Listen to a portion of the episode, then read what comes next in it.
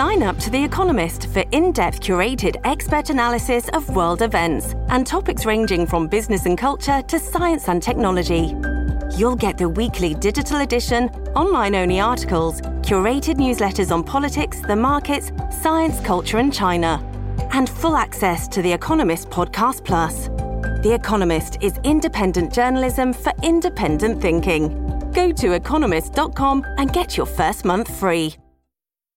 This episode is brought to you by Shopify. Whether you're selling a little or a lot, Shopify helps you do your thing, however you cha-ching. From the launch your online shop stage, all the way to the we just hit a million orders stage. No matter what stage you're in, Shopify's there to help you grow. Sign up for a $1 per month trial period at shopify.com slash special offer, all lowercase. That's shopify.com slash special offer. This is a My Talk Dirt Alert.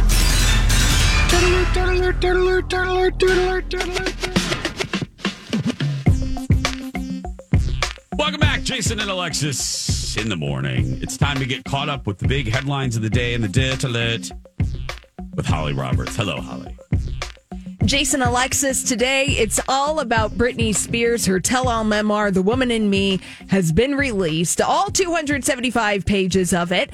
And, uh, well, like we said in the last hour, you know, the media is doing a really good job of breaking down all the important nuggets that we want to know about this memoir. And I've got a few of those for you. Oh, nice.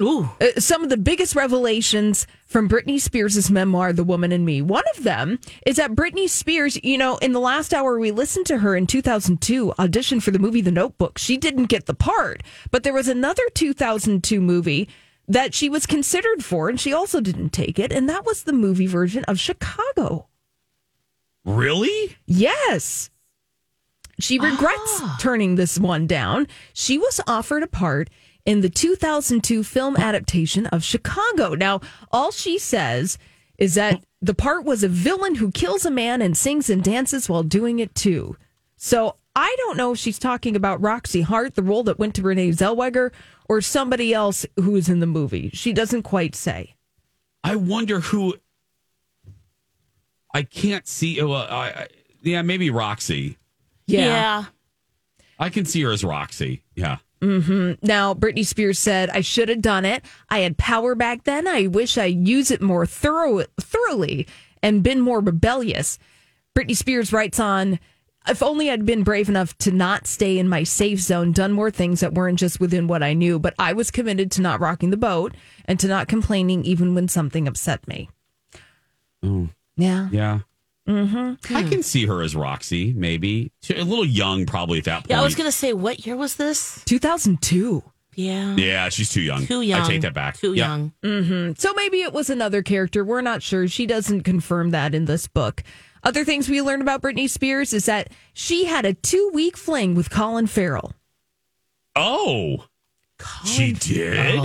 Yes. Now, if you guys Oh, put oh. on your gossip history hats, Okay, Lex, put yours on, please. uh huh, secure that. Lex, Okay, put your uh, hat uh, on. Okay, okay, yep. Uh huh. Oh, it's a little Okay, tight, there but we yeah, go. it's Thank on. you. Yep. There, remember when Britney Spears and Colin Farrell went to a film premiere together and he wrapped his arm around Britney Spears, almost like he was going to give uh, Britney Spears a, a noogie, but he didn't. But they were doing something else besides. They were giving themselves intimate- Nookie, in- not a noogie.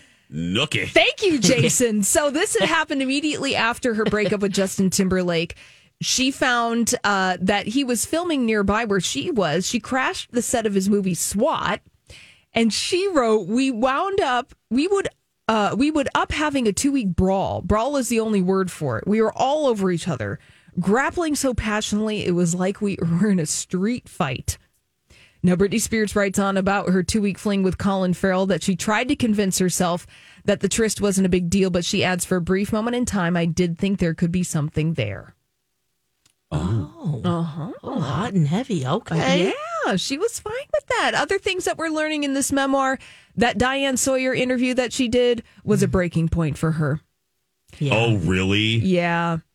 Yeah, she was told by her team that she was expected to do this interview with Diane Sawyer in her apartment. She was like, I don't want to do it. I'd often retreated to my apartment to be alone, and now I was being forced to speak to Diane Sawyer there and cry in front of the entire nation.